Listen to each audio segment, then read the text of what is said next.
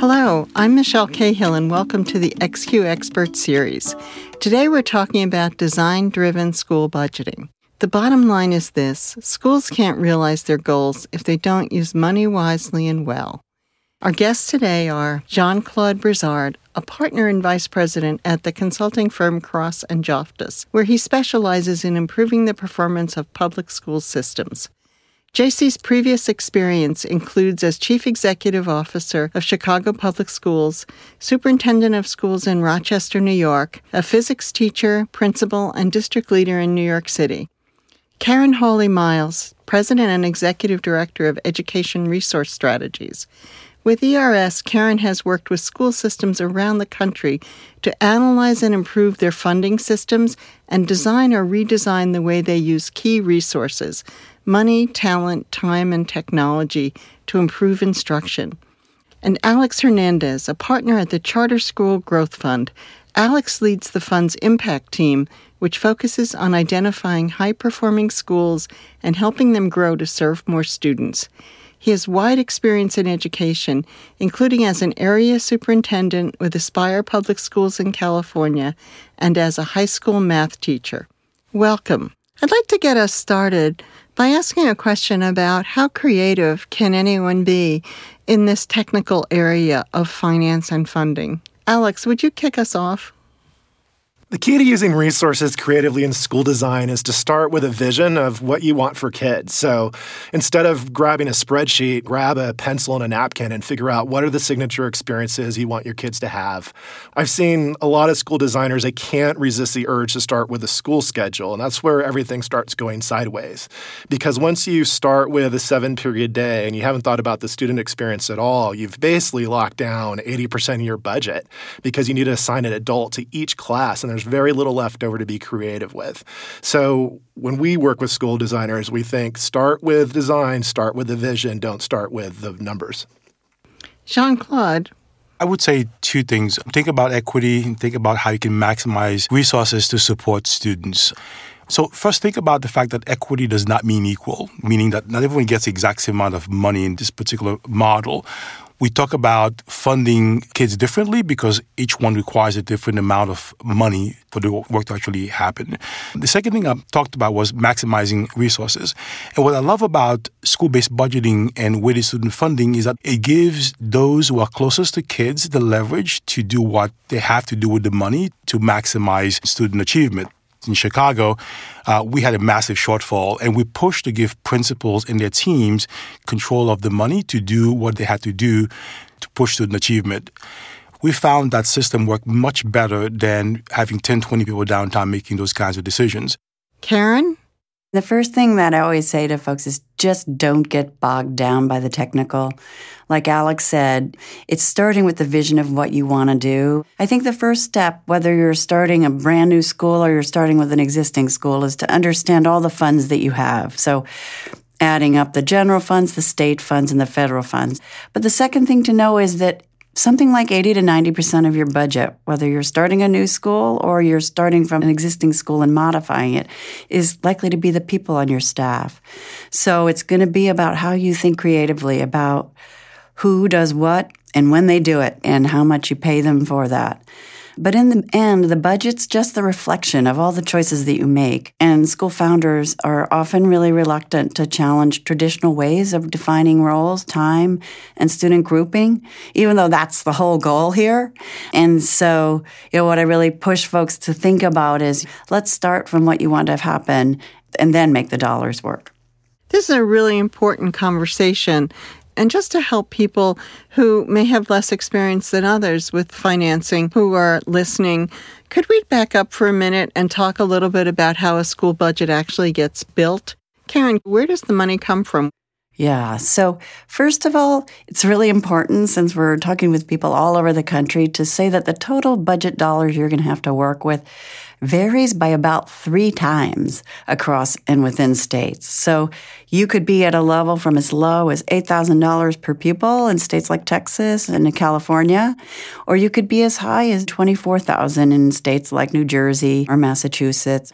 But with that, this is average. About 45% comes from the state, And about 45% comes from local property tax and another 10% from federal. And then, of course, in urban districts, the federal funding is significantly higher because it comes attached with both special ed students and students who are economically disadvantaged. So that'll be around 16 to 20%, depending on how much uh, your particular location relies on local property tax.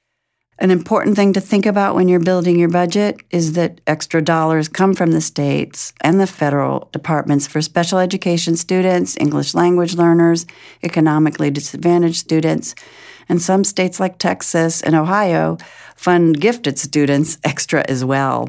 The difference in what you can get per student can affect hugely the kinds of designs that you're able to create. So, for example, there's the Mary Lyons School in Boston that realized they got significantly more for intensively needy special ed students. And so they created a school actually that planned on having those extra dollars, but created a very inclusive model that included general education students as well. And by leveraging the combination of those funds, they could create the most amazing school. It has the highest reading scores in the state of Massachusetts because they could combine those funds to respond to differences of every student. Alex, can you talk about money available to charter schools? Sure. As you know, Michele, charter schools are public schools and they get public funding for every child they enroll. And Karen did a great job laying out that these range wildly from 6,000 in Idaho to 20 plus thousand in New Jersey. There's big pots of money available. Does your state have a federal charter school startup grant, which can be anywhere between $500,000 to $600,000? It's a lot of money for a brand new school. Second thing is, is there money for facilities? Districts have the great advantage that they go out and they have bonds that the taxpayers vote for that they use the money to build all their schools. Charter schools don't do that. They pay for facilities out of their operating budget in most instances. So, does your state have a way to help you with that expense? So, for example, California has SB 740, uh, which provides reimbursement if you're renting private facilities. And some districts, like Denver Public Schools, partner with charters and offer them district facilities at really reduced rates. Just figuring out where do your dollars come from? What's the timing? Are they getting in time for you to pay your bills? I mean, these are all really important things for charter school founders to figure out. Jean Claude, what about district schools? What's the situation across the country? I think you'll find a number of different approaches across the country. In some places, you'll find that the central office sort of really locks down on exactly how they want money spent. They'll tell you how many teachers you're going to get, how many assistant principals you're going to get, and where the money is going to go, etc. But what to remember is the fact that while there are rules and formulas and regulations, especially attached to title fundings from the feds, a lot of other things can be negotiated with the district. Even if they have a rule about telling you you're going to get 53.8 teachers, you can't hire 0.8 teachers. But if you have a model you're pushing, you can negotiate some of those flexibilities with the district. The fact is, I have found in my own personal experience that a lot of things can be negotiated if you have an idea, if you have a model model, and if you have someone who's willing to listen to you downtown. I'd like to piggyback on JC's point around flexibility. For people working on new school models, it's important to figure out if your school model is quote unquote compliant, for lack of a better word, with the requirements of the funding you're receiving. So, for example, you might have a school model that's based on students going out for internships or going to college campuses and taking classes, and the state you live in may not recognize that as instructional time. And so, instead of just hearing no and saying, oh, we can't do internships, or send our kids to college campuses, you really need to work with your state or work with your local operator to figure out what flexibilities are there. When I worked in California, we used the independent study law to help kids get credit when they went out and got internships or for college courses. So that's a short term fix. There's always always a short term fix. And then you have to work on the long term fix. And sometimes that means negotiating a new agreement with your local authorizer. And sometimes it takes pushing a policy change up at the state level or getting some type of waiver. There's almost always a workaround to do what you want to do, but it takes a lot of persistence and a lot of vision and gumption. When I think about resource flexibility, I think about five different dimensions. The first one is can you define the staff positions and roles in your school?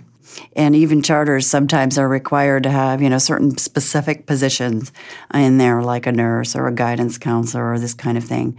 The second one would be can you choose the people in those roles, which is not something that is always easy in a district school. The third one would be do you have the ability to say, I don't want this particular role in my school, and can you convert it to dollars? The fourth one would be can you use student and teacher time flexibly in the largest sense, in the way that Alex was talking about it? Can I expand the time beyond the school day? And what do I have to do to make that credit earning to count? And then the last one would be can you set compensation? Even charter schools sometimes don't have that flexibility because they might be an in district charter that has to abide by the union contract, for example. There are lots of flexibilities when you're thinking about who does what when, thinking about the different roles and different compensation levels and the way that you can pay those who are contributing the most and who have the expertise that's harder to get more while finding other ways to do some of the other jobs. For school designers, the budget can be used strategically to make their educational priorities real in day to day operations. How do schools actually do that? So, designing a school can be completely overwhelming. So, what I advise school founders is to shrink the problem. Think about a pot of kids for some period of time, let's say 60 students for 90 minutes. And your number one priority is to have an hour long Socratic seminar in small groups of 15 twice a week. So once you've decided that, you can figure out what types of adults do you need to support this pod of children. So you have these great Socratic seminars going on twice a week. And what are students doing outside of these seminars? Once you've figured this out, the pods are these core building blocks of your school. So you can use them and their budget implications to just stack these pods up and create a school of any size. The other way I think about this is to make investments no one else is making.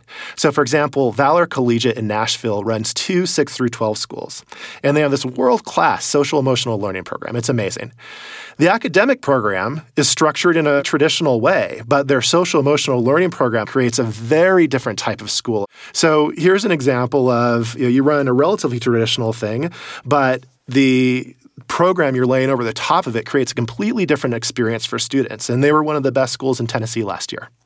Those are fantastic points, Alex, and fantastic examples. Let me just add a few to that. I was at a school a number of years ago in Miami Dade called Design and Architecture Senior High School. And I watched them take dollars from staffing positions and brought in these visiting artists who were able to work with kids on arts and music during these sort of collaborative hours. I'll give you another example. The Leadership Academy for Young Men in Rochester, New York. This is a school that was really built around the needs of young men of color. Staffing positions that were nearly 90% of their budget. But they're able to take some of those positions, dollarize them, and bring in the kinds of social emotional support, mentoring support that many of these young men uh, needed. So there are ways of doing this work to really leverage the existing dollars. So the more you can take the existing sort of buckets of money and dollarize to bring the kinds of innovations you're looking for in your school, the more likely you're going to create the kinds of environment that really you're looking for. Karen, I'm sure you've experienced where schools have to make some difficult decisions with their finances and their priorities the priorities give you the place from which to make these trade offs.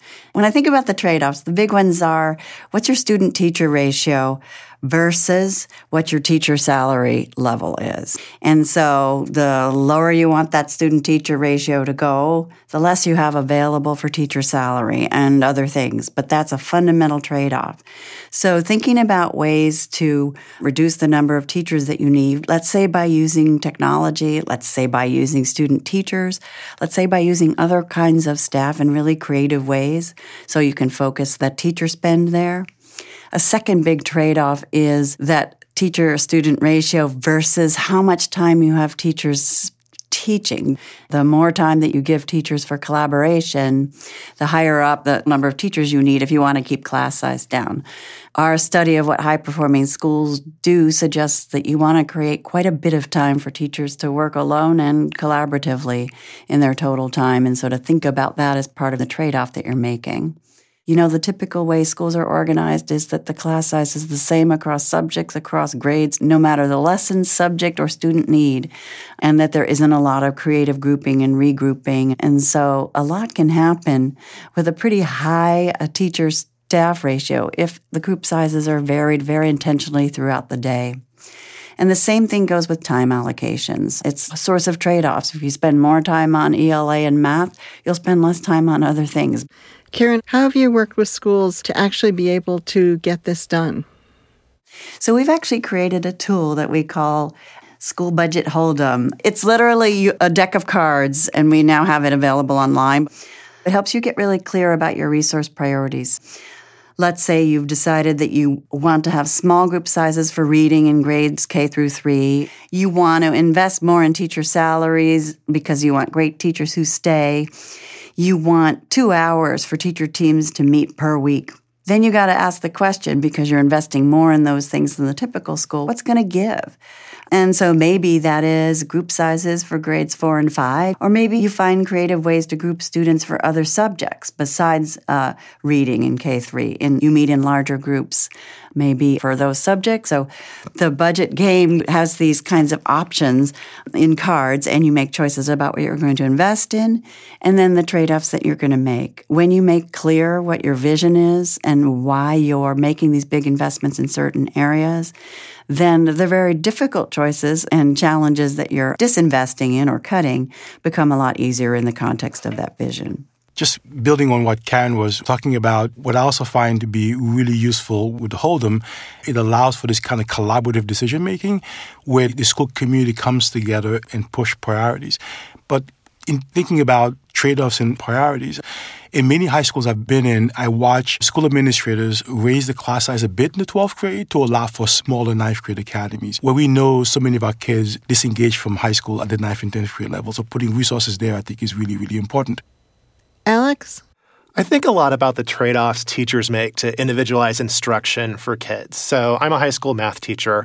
I can lecture at my class of 25 students for 60 minutes. Everyone gets my time, and occasionally I'll deliver a home run lecture, but it's not that intimate, and there's going to be a lot of bad lectures. On the other hand, I can meet one on one with every kid in my class for exactly 2.4 minutes, which also has drawbacks. And I'm putting these kind of opposite examples out there to you know, really outline the trade offs there are for teachers who are trying trying to individualize instructions for their kids.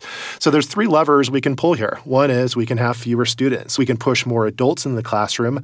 But one thing we haven't talked about, which I think is really uh, a curiosity in the new school design world, is what's the role of students working more independently? So from a education standpoint, we want our high school students to be more independent because we think having that agency, having those skills when you get to college will help make them successful. But it also does something really important for teacher time.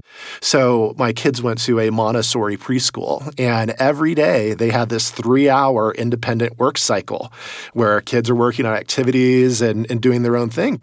How teachers spent their time in that classroom versus a traditional classroom was completely different. So much time coaching individual students, small groups of students. And you see the same phenomena happening at schools like the Acton Academy, a private school in Austin, Texas, and at Summit Public Schools in California, each of which has these really meaningful independent learning blocks. And one other advantage, Alex, of having that kind of change in the way that teachers work with students is that it changes kind of the pressure on teachers. It changes the rhythm of the school day. And in many cases that we've seen, it actually makes it possible to lengthen the total teacher workday because it's not quite so um, nonstop pressured.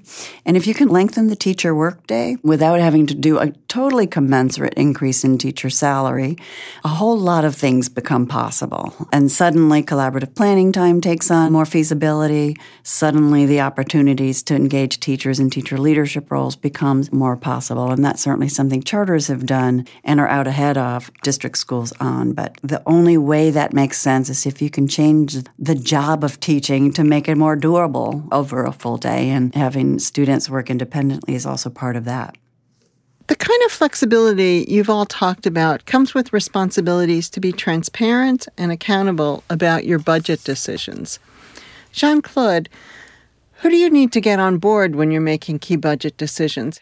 It's important to start with a public set of priorities for the school transparency, justification, and of course, the alignment comes with that. If people know what your school is about and they see the way monies are being allocated, the questions are few. If you do everything by fiat, you go behind, you close doors with two people, and you make decisions you're going to run into a lot of headwinds. So it's important to engage the school community and the parent community. I'm so glad JC brought up the importance of parents and transparency when it comes to engaging. A lot of times when we think about transparency, we think about regulators and school boards and school report cards. But parents just want to know what what are you prioritizing for my child? How are we uh, spending money at the school to make those priorities a reality? And they're capable and they want to engage in those conversations. And one of the big opportunities I see for new school design is to really engage families in a fundamentally new way because they can be huge, huge champions for you and your school. Karen, what should principals or school teams be prepared to give to their district or to an, another authority in exchange for autonomy? In order to create ultimately the schools that you want, you're going to have to be able to choose your team members, starting with the leadership. Eventually, you're going to have to be able to trade out positions for dollars or other types of positions. You're going to need flexibility over the day. And so, in exchange, first you need to stay within your budget and you need to have a plan that enables you to do that. And I would say I've found a lot of school leaders who don't feel confident about being able to do that. You've got to find someone who can help you with that and not feel incompetent because of it, because the, the skills that a principal brings is often the instruction and the vision, but you, you need that complementary piece. So find the help if you need it to stay within budget and to create something that really is prioritizing uh, and accomplishing your vision. As you know, hundreds of XQ teams around the country have put forward school designs. We've heard that many of them plan to keep going with their ideas, even if they're not selected by XQ as winners. Some of them are redesigning existing schools, others are starting new schools. What quick advice do you have for these teams as they craft their preliminary budgets? Jean Claude. I should be able to look at your budget and easily get a sense of your priorities, your goals, and what you're all about. I'll tell a quick story. When I was in, in, in a state, I won't mention the state, I asked someone at uh, the state office why it is that the special ed rules were 12 teachers to one student to one para or 8 to 1 to 2. Where did those numbers come from? And he looked at me and said, Well, we just made them up. Um, so, what that says to me very plainly is that rules can be pushed. Um, if you are creating a next gen school, ask those questions, push those priorities, ask people the hard questions to bring the kinds of equity um, that we're looking for, the kinds of achievement uh, that we're looking for all of our children. Karen? I would just summarize by reiterating what Alex said in the beginning is begin with the whole pie, including your Title I allocations if you're serving high concentrations of poverty and extra funding for special ed. In fact, you may want to create an inclusive model that takes advantage of these extra funding and actually recruit students who have these extra needs because it's part of your mission. And then, especially if you're an existing school, you want to try as much as possible to think about your resource priorities. So, more time for reading, more individual time for students and teachers to be together around understanding history, let's say. Great teachers who stay and have time during the day to work and learn together. Lay those priorities out and then remember that you can do anything, but you just can't do everything. So, pick the big things and go for them. And last, get help to make all of the dollars green. And by that I mean don't get hung up on the different funding sources and streams. Describe what it is that you want to do for the students that you have, and then find someone who can help you make the funding streams work. Alex? So design your dream school first, then let your budget be in service to that vision. Don't let the tail wag the dog here. Don't let people preach the gospel of no at you. Go find that flexibility that you need to make sure that your dollars end up in the places where you want them. I'd close by saying we're excited about next generation schools because we think schools can be better. But you have to try some different things. Otherwise, you'll end up with the same old budget and the same old frustrations. So, what's great about XQ is it's giving folks permission to dream and be a little radical. So, go out and be radical. Thanks for tuning into our discussion on design driven school budgeting. We hope you found some inspiration from our experts. Visit xqsuperschool.org for more information on XQ, the Super School Project.